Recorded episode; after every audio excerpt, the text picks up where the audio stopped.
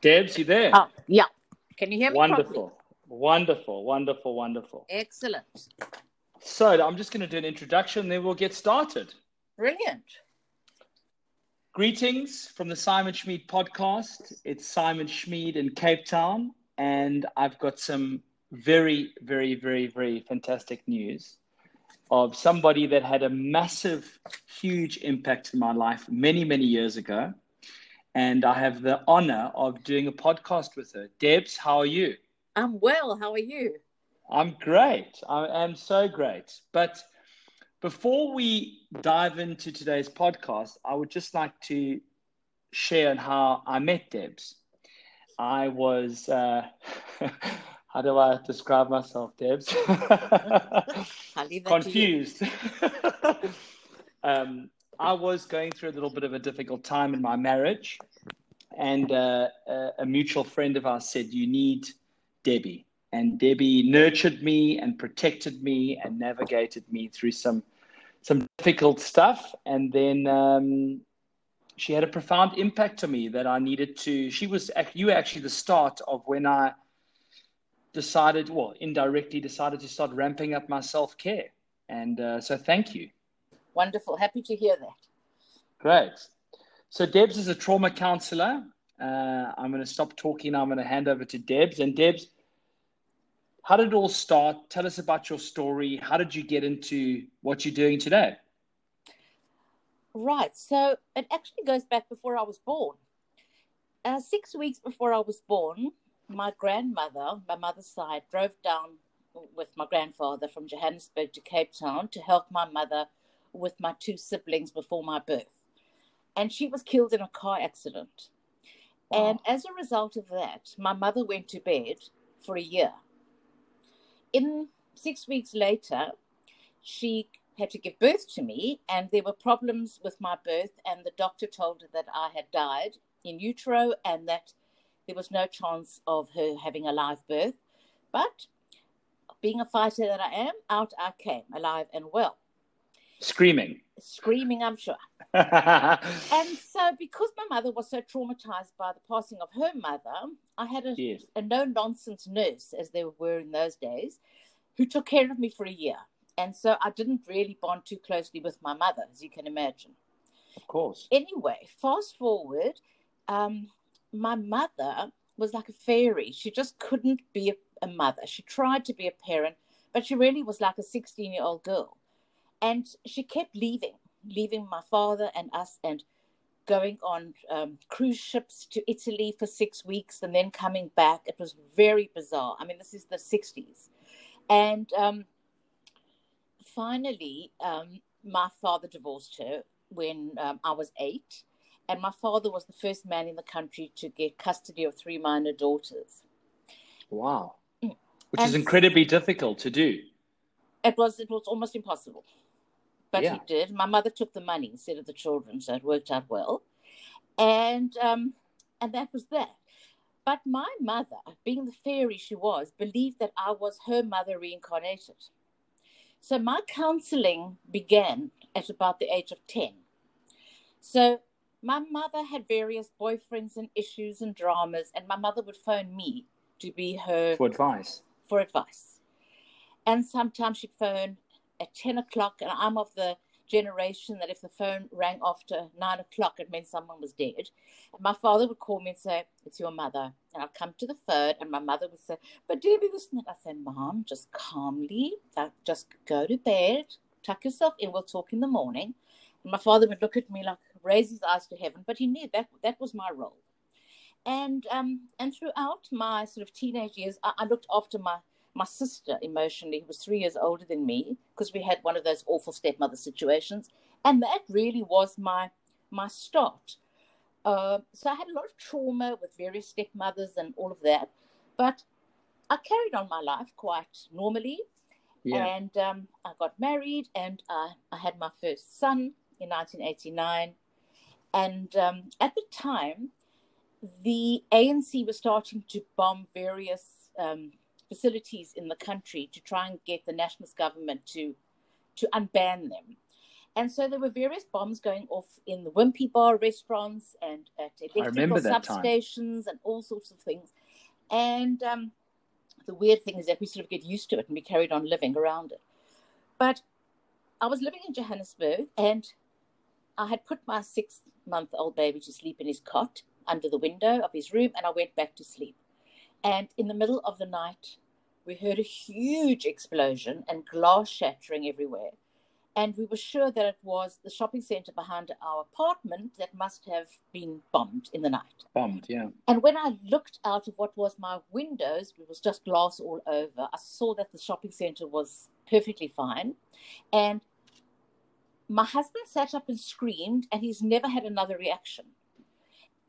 And he recognized the smell of cordite from his army days, from the explosion, I never had another reaction. Anyway, I went to my bathroom and saw the glass to um, had gone from floor to ceiling. And then I went to my baby's room, and it was silent. And there he was, Ooh. fast asleep, covered in glass, unharmed in his cot. Wow. So only six weeks later did I react. Um, it turned out is that um, the far right leader, um, Eugene Terre'Blanche, was in love with a journalist who happened to live in my building. And um, it was very interesting because he was married and he rode around on a horse in his khaki outfits. And, I remember him. Yes. And it turns out, years later, I met a an ex policeman who was in charge of the bomb disposal unit. And he told me that he had arrested Eugene Terre'Blanche's four security men, and, and they were trying to kill her. And they got the wrong flat. So outside my flat, there was a little sort of grass verge, and they stood yeah. on there and put the biggest um, bomb container out on the back of my bedroom wall.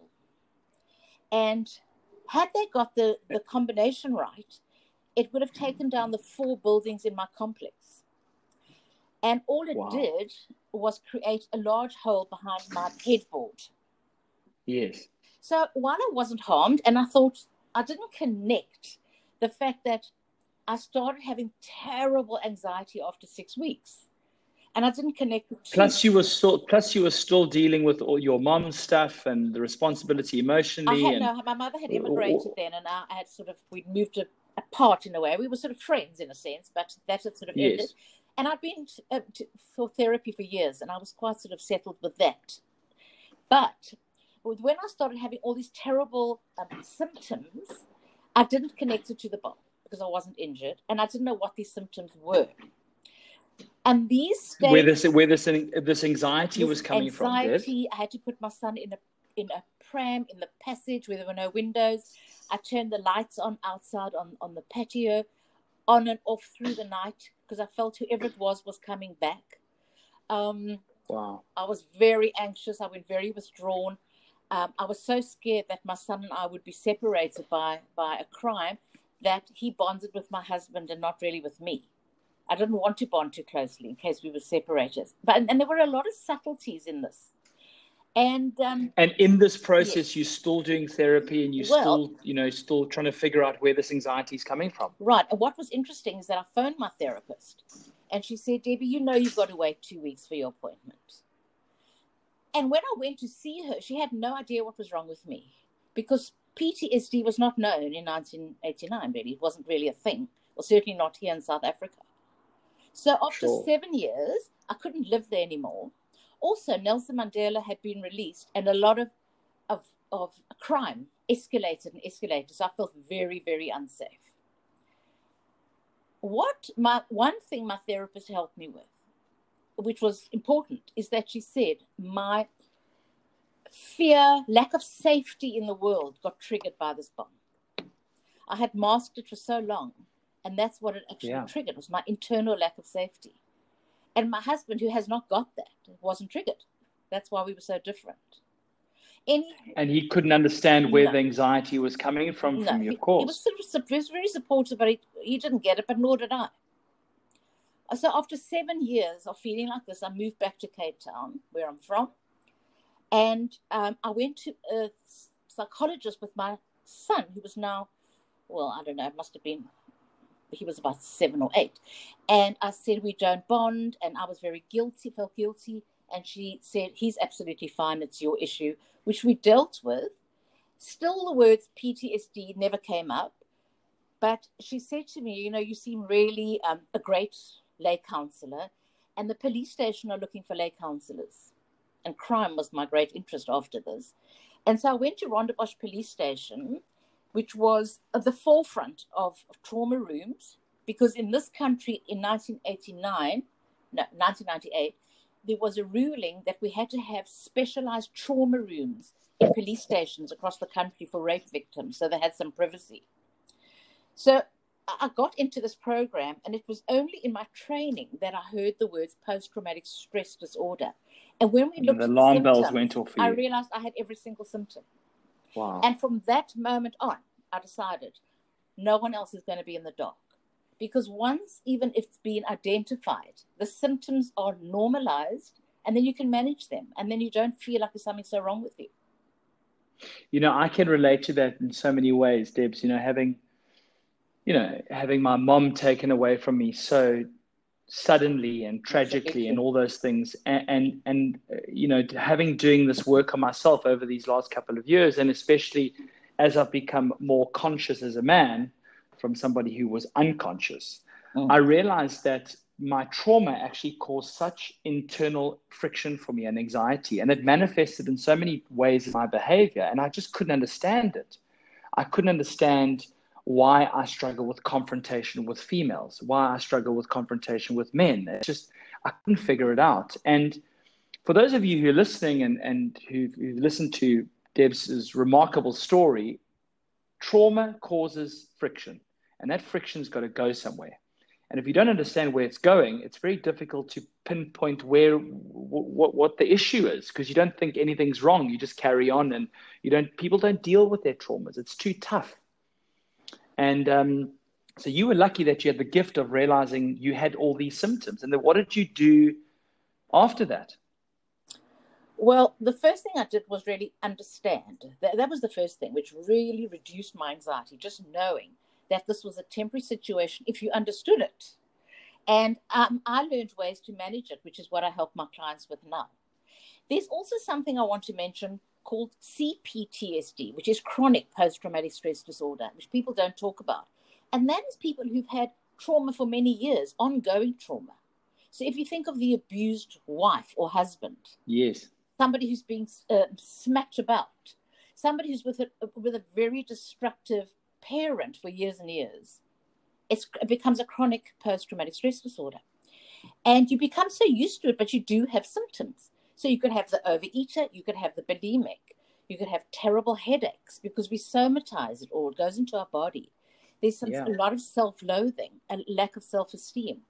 We become addicts from trauma. That's very, very common reason for, for addiction is trauma. Because what are we doing? We're self-soothing. We're putting a, a dummy in our mouths, a pacifier, and that's what we're doing. And while it is effective in the beginning, it becomes its own big monster in the end and then we don't deal with the original trauma. We, avo- we avoid it. And I think, you know, I did a podcast last year about diving deep to the source and, um, you know, coaching clients from a wide variety of, of things they're trying to shift in their life. I always try and dive to the source first because, you know, my belief is that our subconscious restraints shackle us and they hold us back from enjoying the experience of who we are Right. and people you know people don't like to have a conversation with themselves an uncomfortable conversation with themselves and a lot of the time is that what happens is the your own personal private voice changes because you don't want to dive deep to the source of your stuff That's true. and um and and and it's and, and trauma has an everlasting impact on you as i've been witness to and you as if as you have as well and i think you know, a lot of the time, uh, trauma makes us paralyzed. And I think there's a lot of people that find relief in other things, whether it's drug, dr- drugs, sex, rock and roll, whatever that may be. But it just drives us into being so unpresent. well, I'll explain that to you actually, Simon, if I can interrupt. Sorry. Sure, of course. Right. So when we have a trauma, so let's just think about a car accident, um, a crime, a fire, um, any sort of bad news or experience, or you witness something frightening. Okay, what happens to your brain is that you get adrenaline that goes to your brain because your brain feels you under siege.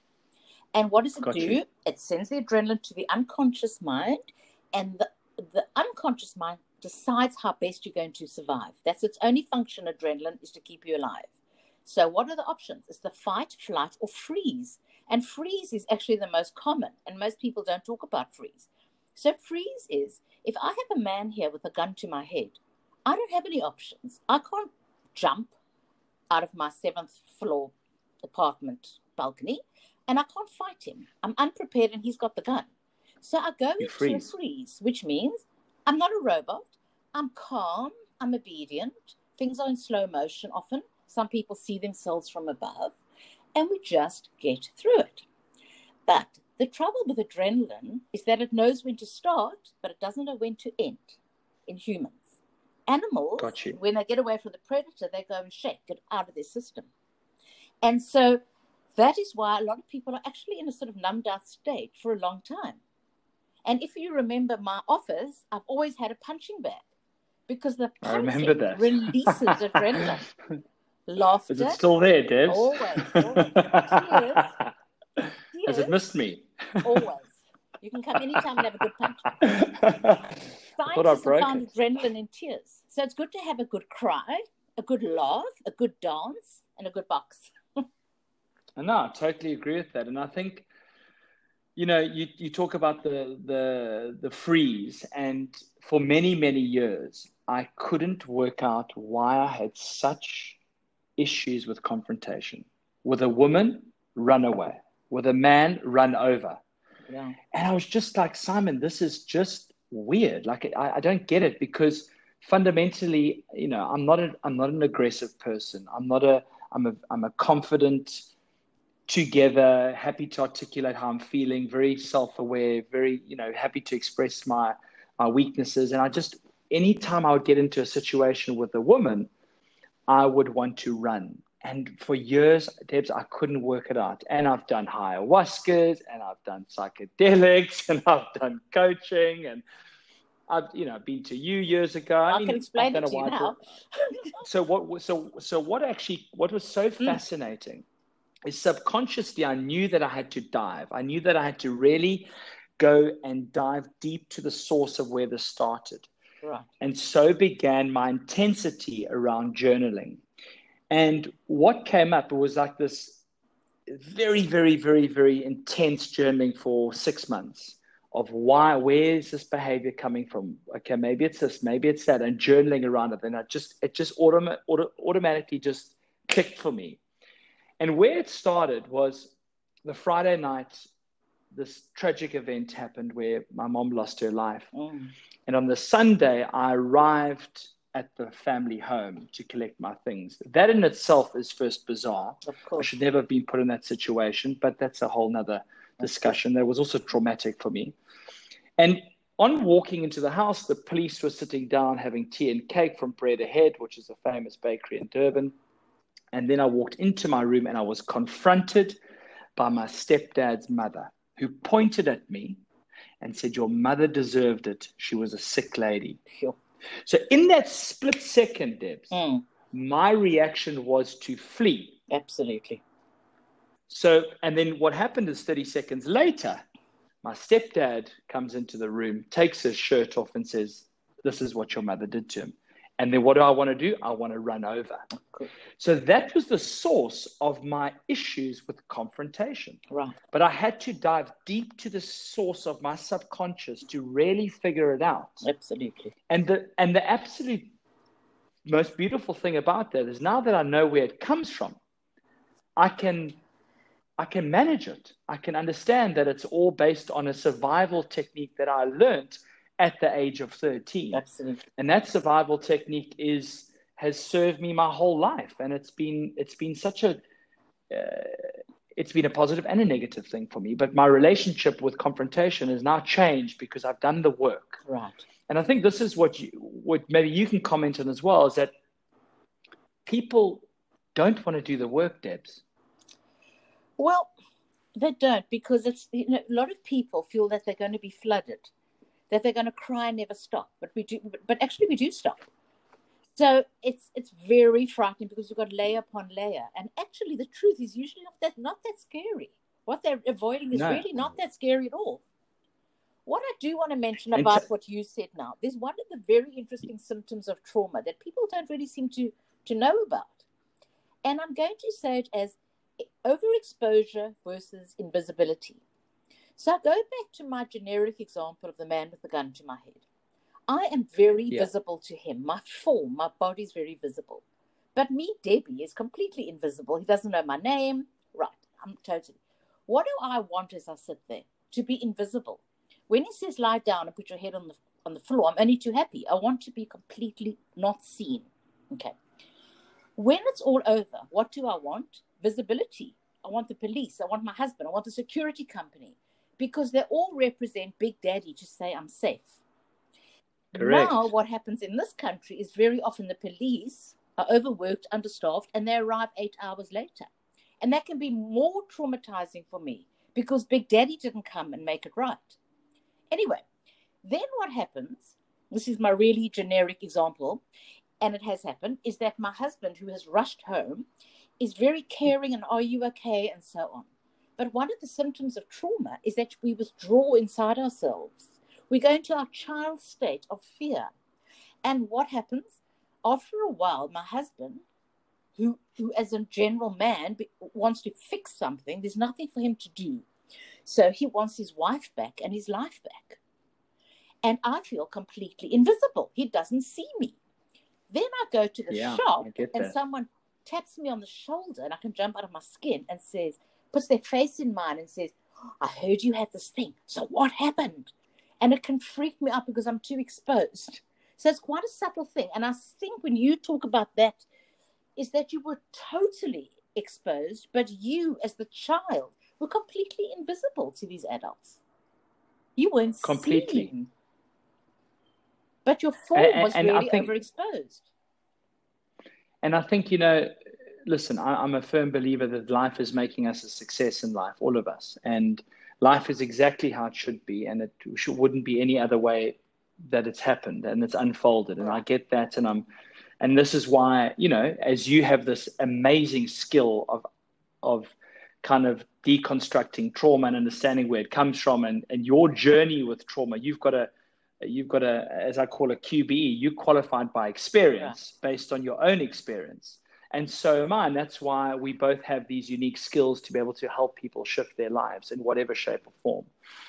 But I'd never realized the impact, the trauma of what happened to my mother and then what happened to me and all these kind of things that are around me and having a relationship with my stepdad, which in itself is just bizarre mm-hmm. after you know having uh, having lost my mother and he got off the murder case and how that really caused such friction for me and you know my life if i look back now i was always trying to create certainty and uncertainty right there it is because cer- certainty represented security right. certainty represented control certainty represented i'm good enough. I'm strong enough. I'm attractive enough. I'm wanted enough. And if I tell you, Deb, looking back now, how exhausting that was. It is. Be- exhausting. And, and, and I see this with, with people around me and friends. And uh, I see men, particularly, becoming more unconscious. So they drink more, they drug more, right. they are more distracted. They go and do these ridiculously hard sporting events from doing from zero to maximum intensity. They work hard. And they don't treat themselves with respect because they're on this kind of trying to predict their future. And they're doing it from a very, very, uh, very weak, weak place. And it's, and it's exhausting. And that's why people have burnout, adrenal fatigue, mm-hmm. and, and men particularly are living more unconsciously. I know most adults are, and most kids are as well, more unconsciously than we've ever lived. I'd definitely go with that. And let, let me just add to it.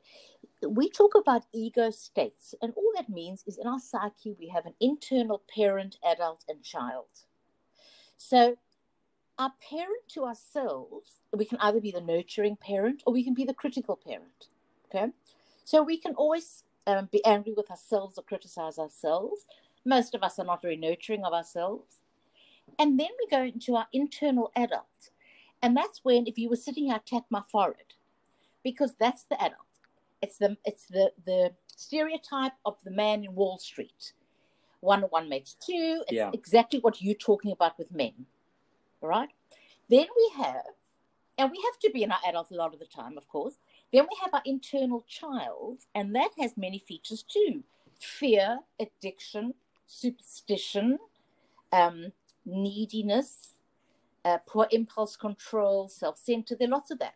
So in our days, we go up and down depending who we're with. And of course, we interact with other, another person, and someone might be in the adult and someone might be in their child, and so it goes. But the point I'm making is that I think a lot of men are much more comfortable in their adult than, than anywhere else. They sometimes battle with being a nurturing parent to their spouse or whoever, even so it doesn't have to be their, their physical child. To somebody else, they might find it very un, uncomfortable because they don't have experience to be the nurturing parent to someone else. Much more comfortable to be in your logical head. Of course, Hmm. because it because it distracts you from stuff you don't want to you don't want to dive deep to, and you don't want to talk about, and you don't want to open up to, and show vulnerability. And and one thing that I've speak about a lot, and um, is I really believe that this this this virus is actually such a blessing. And uh, I've taken quite a lot of criticism about it, but I believe it's given us the gift of time Right. and this time to make us realize what's important. Absolutely. Who do we want to show up as? Mhm. The relationships I'm in. Do I want to continue with them? Do I want to get out of them? Uh, being a parent, what what what's important? My my you know everything is changing. We're questioning everything because the longer this goes on, we it's forcing us to change behavior Absolutely. and forcing us to adapt. But human beings are very adaptable, Mhm. and so is the mind. And you, it's like plastic. It's pla- you know you can manipulate it, you can move it, you can you can reshape it. And I think the longer this goes on, God, you know, uh, God, God uh, I wish it would end very very soon. Seems to be getting worse than than getting any better. Is that people start to realize the importance of time and the relationship they have with time. And connection. It's what you do with that time. COVID has been fantastic Yes. for people and dreadful. It's created an enormous amount of anxiety. We know all of that. And that is usually because we don't know the end date. If we knew had six weeks and three days, we'd manage that. But there's no end date. Exactly. But there has been, I totally agree with you, a lot of good that has come out of COVID. Even on a superficial, funny basis, people started baking. People had a whole thing about apple tots. Don't ask me why, because I can't bake. But started baking, cleaning out their house, uh, connecting. Getting rid of stuff that they don't use anymore. And you know, your house, your Yeah. physical home represents your body. So if I'm Totally. scared, let's say I've had some issue, I can't open my windows and doors, I lock them. When I feel better, I can open my windows and doors. So often when people come to me, and I don't only do trauma, I do relationships, families, teen, I do anything as long as I can work with a person. You're one. You're one stop shop, one-stop shop. I ask them if they're feeling so stuck. I I have to ask them to clean their bedside drawer, or bedside table drawer, and they look at me. What? Because if you clean that, you've got a sense of order, and you feel like you've taken one step. You know, one thing I've I've I've seen with a lot of the uh, business guys that I coach is they become a lot more structured with their day. But something that's come up with with dealing with, with coaching these these clients is they are struggling with the dynamic of the homeschooling and the dynamic with now, you know, working from home and not being able to go to the office and all these kind of things. And I just keep saying to them, your kids need structure Right. structure will give them support and they can lean back on that so it's start the day starts with this you make your bed you that everything's structured because what happens is when we become unstructured we become unhealthy as far as i'm concerned and we drift off and we you know we start getting to bad habits and too much device time and not moving enough and And um, structure is so important. I think this is also one of the main things that this pandemic has taught us is that when a human being has structure, we become more efficient, we adapt.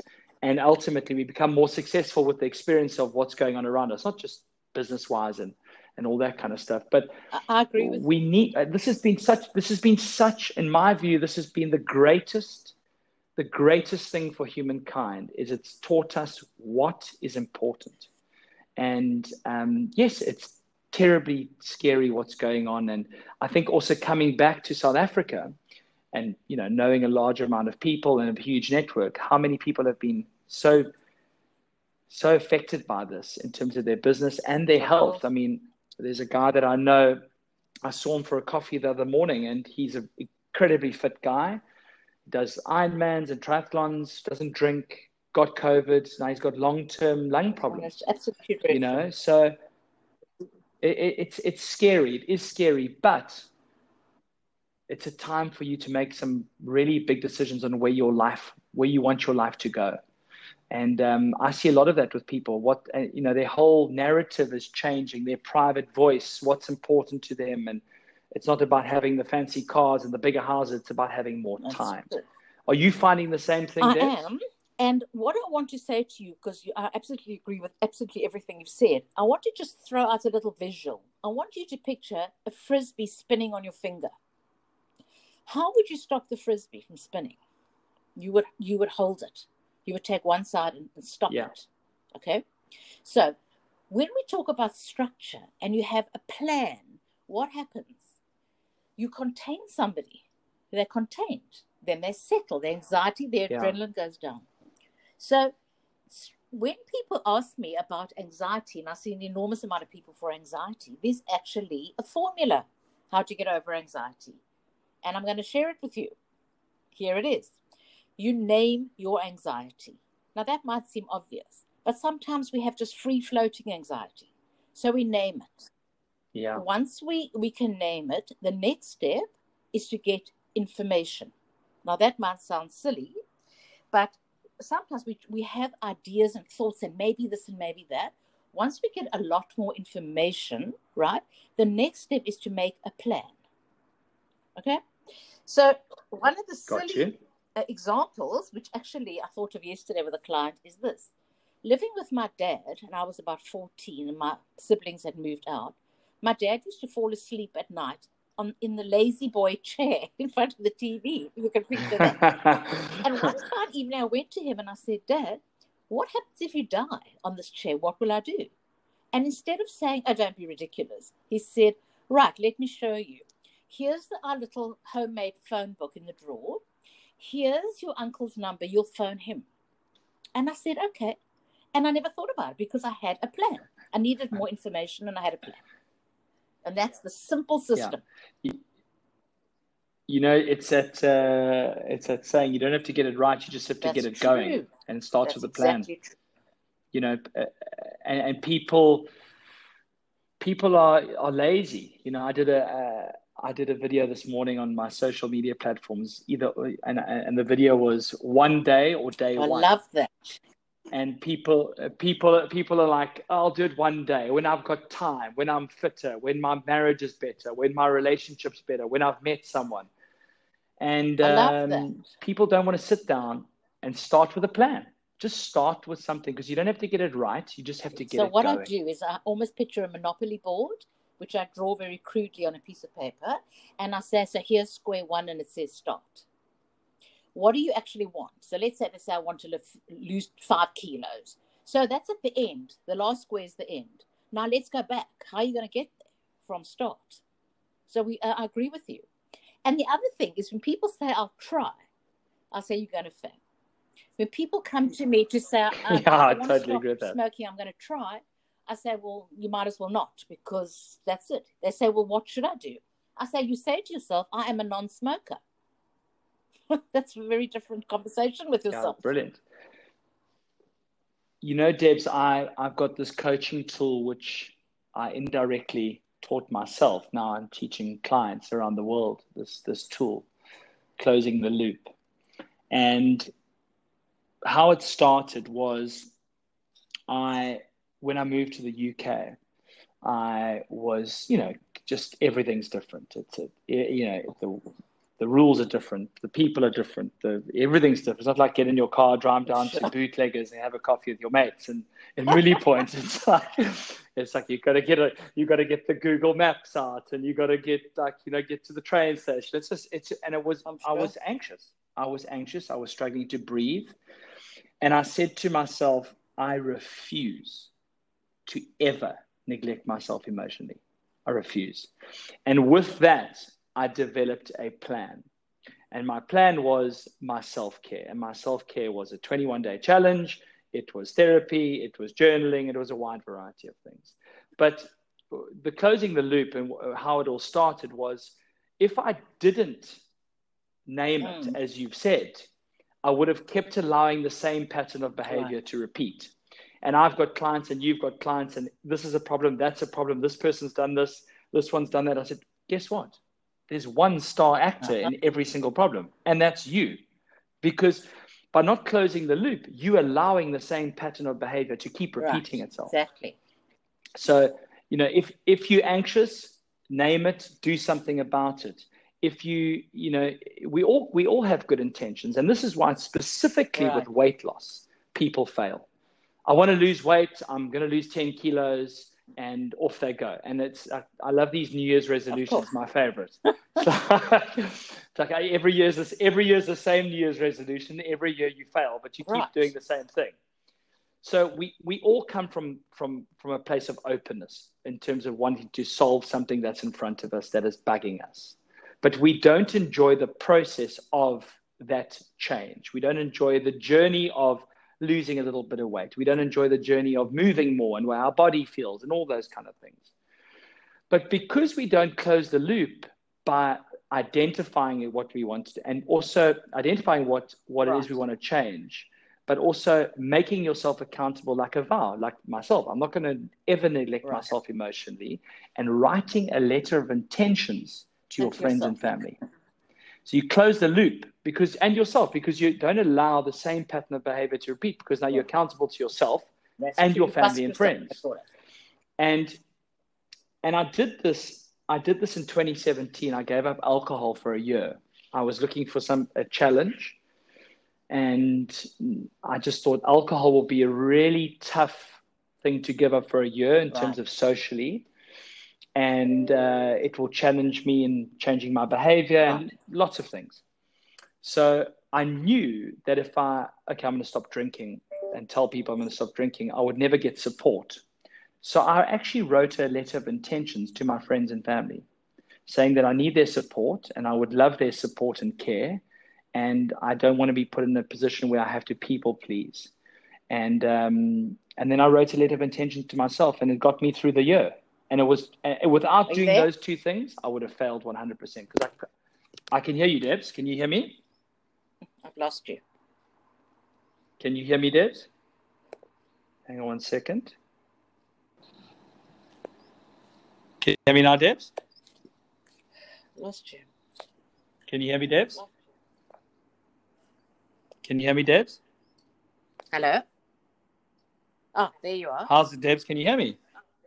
Yeah, sorry.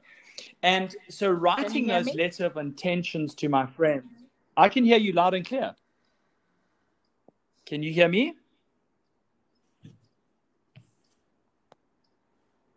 Can you hear me, Debs?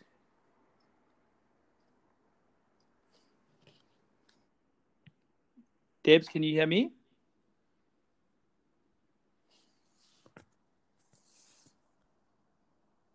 Debs, you there?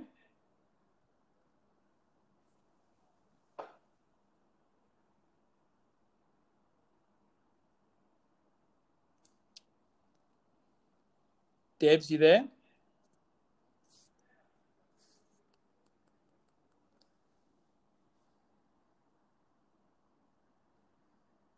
Debs? I can hear can you. you hear me now, Debs?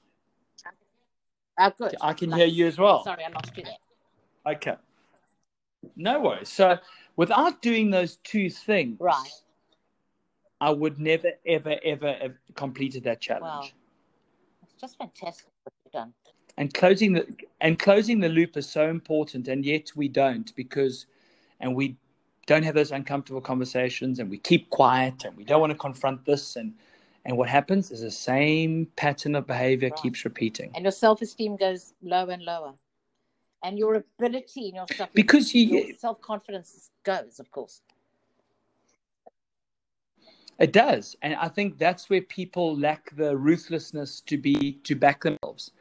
We have become, uh, we become weak. Our minds have become weak. We, uh, you know, and, and and I speak about this a lot. That we have sixty thousand thoughts a day, Yeah. and a large majority of those thoughts are That's very true. negative. Now, if you can change just even the words Right, that you exactly. use, your life changes, your view changes, your lens looks Right, different. And um, my wish for people is, uh, you know, and I want to ask you if there's something that you would give as the main thing that people to shift their lives. For me, is just change the words It's you're funny you say that. I say the same thing. Your brain is listening. That's what I say. Your brain is listening. Of course, I want people to be aware of bliss moments, little bliss moments, and acknowledge them. Sometimes I just have it, it's all unexpected. Just a little bliss moment for that moment. I also tell my clients, please don't use highly inflammatory words with yourself. Don't come here and say, I'm having a heart attack, I'm cracking up, I'm falling apart. No, you're not. Yeah. You're having an emotional response to your partner saying they want to divorce. That's not you cracking up. You're having a normal response. yeah, So I try and keep it all on the sort of low because I don't want the adrenaline spiking. I don't want the anxiety going up. So we talk nicely to ourselves. We have to be the nurturing parent to the little child within us. We have to soothe them, not scold them. So we have to, yeah, we talk nicely and um, compassionately. And sometimes people will say to me, yes, but blah, blah, blah, blah, blah, blah, blah. And then I say, and so? And they look at me, what? and I put my hands up and say, and, and so? Well, what do you mean, and so? Mm-hmm. And, and yeah, and so? And they're quite shocked because they expect a reaction. And sometimes what they're saying, yeah. actually, if they think about it, is really not something to crack up. I mean, I'm not not acknowledging their feelings, but it's sometimes a little perspective when it's appropriate. we we take ourselves too seriously sometimes, and we our perceived reality is very different to to our, what our real reality is, and uh, you know you think things are falling apart around you when they're actually not, and um, I think also maybe you can you can also give your insight into this. I think people are on this to do list. It's like I got to do this, I got to do that, I got to do this, I got to achieve this, I got to. What about just looking back on what you've That's done? so true. I must say, I'm one of those as well. Uh, yeah. I'm Are you a to-do to-do list? My next venture, and what about this? And then when somebody gives me a compliment about my work, I say, "Oh, please, anyone can. And then I'm thinking of the next thing. So sometimes I also have to stop. What I do want to say, because we don't sell it, we- is I think, and I know you feel exactly the same as me, but I think we just need to say it, is that we it isn't so easy, a lot of what we're talking about. Often we do need some help. It isn't so easy to say, right, I'm just switching myself. We need we need a bit of assistance and we need to be very kind and loving and do it slowly. Otherwise it's too overwhelming to think, oh, I should be able to just switch into this. We're human.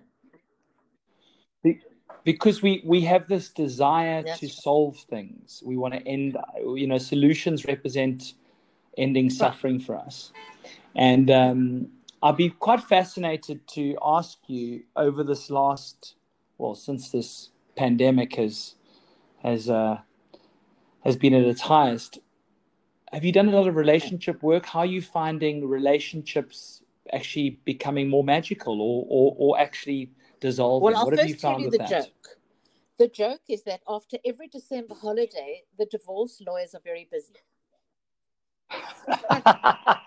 because they need to pay for the expensive overseas spent holidays. three weeks together and they realize not another minute. So that's actually the, the yearly joke. But it's gone both ways. Other people have really connected.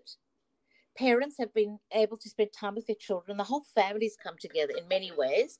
And in others, it's Amazing. really become very separate. It's just highlighted the relationship. Everybody was giving it a really good go together. And I, And I think that worked for, for most people. And then afterwards, people either separated or stayed more or less together. It's been a long road, so it has changed now, during that time.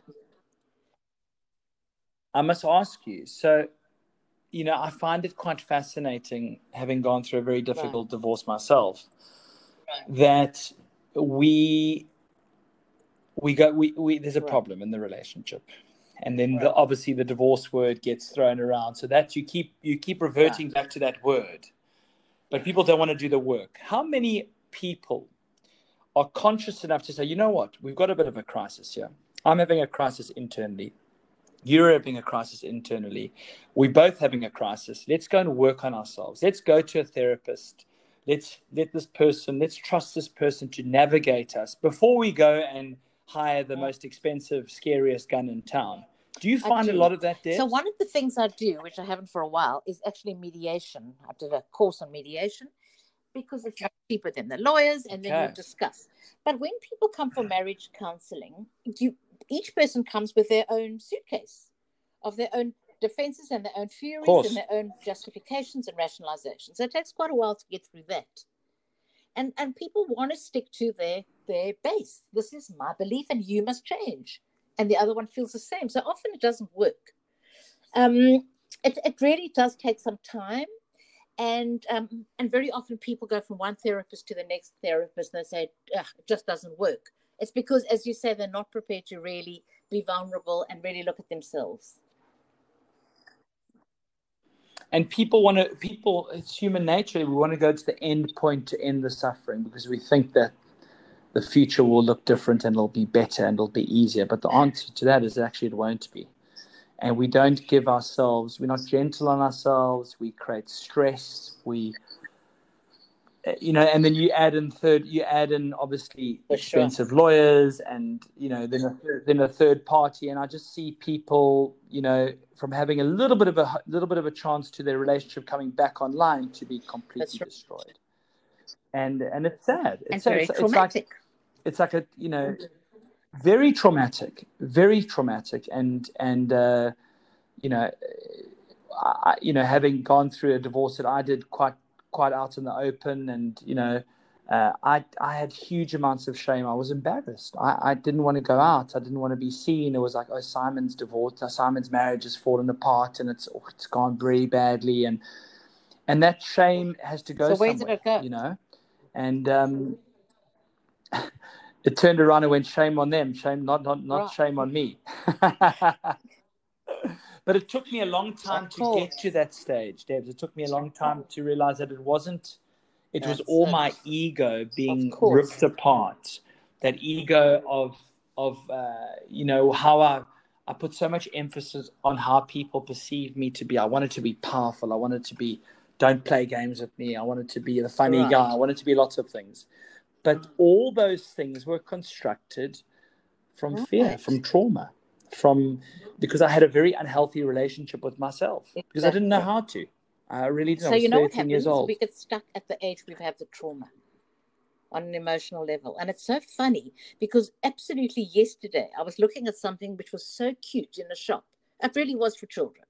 And I was with somebody and I said, Now, this is my very best thing in the whole world. I said, You know, I'm an eight year old. And she said, Why eight? And I suddenly thought, oh, Eight? Did I say eight? Isn't it interesting? That's the age I was. It was all well, unconscious. Well, I keep I keep telling people that I'm 28 and I'm stuck on 28 and I can't move. Well, I'm actually 18. I don't know why my body doesn't show that. I'm very disappointed. Debs, I must I must ask you. I saw a fantastic oh, video right. of your son on Facebook, and oh just share with us this is that, really that, that really, magical it's video. Just, it's the most magical thing that's happened to me literally in years. So I have um, an Asperger's son on the uh, spectrum, autistic spectrum, but he's very, very high functioning. Um, at this age, we'd call him sort of a little bit quirky. He's quirky for sure, but but I was told he was Asperger's yes. at five, and it's been a shocking, hideous journey through the school system, and he's never ever had a friend ever when I have been able to get one friend over, like in when they were like 11, he would sit on the couch wearing a mask from a fancy dress shop while having a a friend sit there watching TV because the Asperger person tries to be in the room, but they don't want to hide. So very often, like Asperger's in that Correct. movie, in the series Parenthood, he was a photographer because you're in and you're not. Anyways, it was an awful journey. Anyway, a few weeks ago, he's, my son Glenn came to me, he's just turned 23, and said, uh, Morgan's coming to stay. I said, Who's Morgan? He's never had a friend. So he said, Oh, the guy I with every night. Well, I hear him laughing and joking, but I, you know, I never really get that involved. I'm just pleased he's happy. Anyway, it turns out that Morgan did actually come and stay. I, I'd never spoken to him. I spoke to the mother Unbelievable.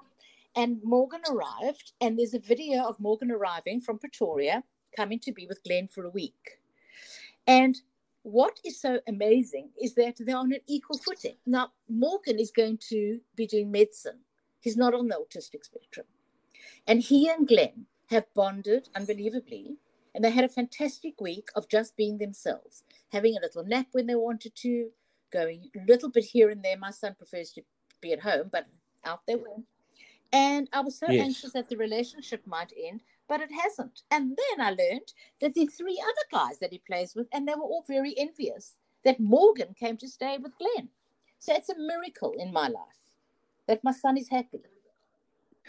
It is. I- It's such a such a lovely story, and I, I- when I saw it, I just could see the joy that you had, and and also with Glenn, how happy he was. It was such a, you know, he had a little sign there. It was a beautiful, such a beautiful video that you And what's posted, and it was Simon, amazing, really is that I put this little video on on one of the um, Facebook pages called The Village, which has 37 and a half thousand followers, and it's for parents. And I put it on, and I had about, I think, 400 responses of people saying, I'm crying, I've got goosebumps. And then I got emails and phone calls and WhatsApps. And now I've started a group for parents with lonely children because they were so envious. There's so many children who are lonely. So now I'm doing Zoom groups for, for, for parents to help our children. So the one thing's got to lead to the next. That's my next venture.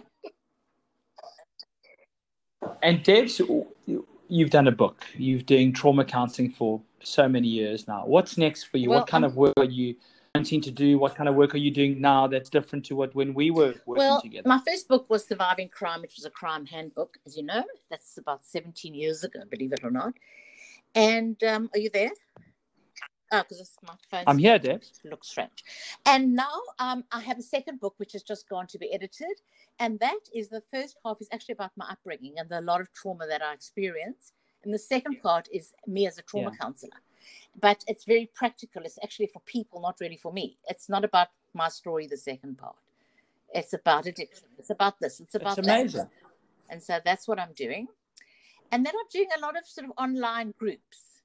So I'm doing COVID. In fact, I'm doing one on Monday for survivors of, of COVID or people who are very anxious about COVID. A lot of anxiety. So I'm doing a lot of Zoom international and local um, groups all together. And um, what else am I doing? And then this this young child thing. And um, yeah, and teenagers. I love working with teenagers. Perhaps because I feel like one. Have you have you found that? I mean, for me particularly, but have you found now that this COVID thing has forced everything to be online? We you've you've reached Yes, more um, people. and I really enjoy it. And it's very intense. Actually, it's not less intense. People think, oh no, we're not going to get It's- it, but actually, it's we're a- looking at each other's faces. And it's and there's you know i find it it's a different energy flow. Um and as a coach and i'm sure you can you can speak from experience in person the flow is different. And this is quite a challenge to to be able to keep people engaged. It's a lot more intense you know from me being seeing probably seven to nine people a day like six is like i can't see more than six because it's just you know i'm like i'm Right. squint at the end of the day or I actually get completely wired that I'm like I feel like I've been at a rave for two Right, days I'm more like that. because it's I'm more really like intense. Mm, I thrive on it. Are you? You must remember that I'm a trauma junkie. so the more stress, the better for me. Oh, there is another thing I'm doing, You love Simon, it. which is But it- particularly peculiar for people. Which I'm also nearly finished my studies of being a death doula. Now, isn't that weird? So I was with both my parents when they passed away, and it was extremely powerful. and honoring. And so I'm doing this course, and it's actually about being with the person, not so much physically, a bit physically, and the family, and helping them through the grief process before somebody passes away. Mm. Wow. Debs, how do you keep your self care up with all this expenditure and, you know, dealing with all this well, the truth stuff? is, I really am extremely lucky because the burnout rate for this kind of work is very quick. And I've done it for 23 years. Yeah. And I have the ability, I don't know where it comes from, that when I leave my office after seeing a client, my file closes in my brain. And then I say, What's for supper? So it doesn't haunt me at all. Remember also that when someone arrives for a session, they're very different to when they leave. And so, because I'm a very practical uh, counselor, I, I once went to a therapist where you had to talk to the wall, and I told her I can talk to my own wall. So, I, I mine is, and it's free. and it's free. She actually tried to get me to do three sessions up front because she knew. Now I'm teasing. But the point is, is that it's very practical, and people have to go with a plan, with, with something. And so when they leave, they feel very different, and that's my payoff. So I get the gift as well. That's not draining. Yeah, it's you're actually lucky. Innovate. Because I find I have the opposite effect when I'm seeing a lot of people. I get very, very wired, and I I get too energized, and I you know I've got to decompress before I continue with the evening, or I can't just go from one to the next because I find that the energy flow of online is incredibly more. It's a lot more intense, and it requires a lot of concentration. And um, so I, I find my survival is to just decompress. I go for a walk, and you know, when I ever, if I can ever get back to London, I've got this beautiful walk by the Thames, and I, I, do this amazing walk, and I decompress, and which is, but it's not sunny; it's freezing cold and raining normally, and uh, then I carry on with my my evening, and I, otherwise I find I'm too, way too wide, and I can't sleep, and I'm um, uh, it, it, I find the energy, right. I get really fact, energized. I mean, that's obviously the correct way, and you being such a gym person, that that is the way to, to get rid of one's adrenaline and one's all of that type of stuff is through exercise. So uh, the other thing, which is of course, tip, which I'm not really good at doing, is that when you finish work, if you work from home, is to change your clothes because it tells your brain that now you're home. Isn't yes. it? I never really use Great it, tip. but that's Great the idea. Tip. Okay. But Debs, I would like to wrap things up. We've been I I, I loved too. our conversation, but before we before we end off, I just want to say you had an, a very oh. profound impact on me, and uh, I'll be forever grateful for what you did for me. And you opened my eyes up into in lots of different ways. I was a bit paralyzed for a lot of it, but uh, you've made a you you had a huge profound impact in my life, and I held I hold you in the highest regard and I just want to thank you for what you did for me in those many, many years ago on the start of my more conscious journey, should I say. And uh, I just want to say thank I you so much. Thank you. First, I've got to acknowledge and say thank you. I'm learning that. Uh, what I have to say is that you, as um, you probably feel it across the miles, is that you've always had a special place in my heart. And I just feel so, do you? I hope you I do. And that, that I've always been behind you. And I'm always so proud of whatever you do. And I think whoever meets you, I don't know if you're in a relationship well, or not, you. they're really, really lucky. And I really mean that. not at the but moment, no. Lucky, lucky but, person uh, who gets you. There's no relation, no relationship cards at the moment. Thank you for this.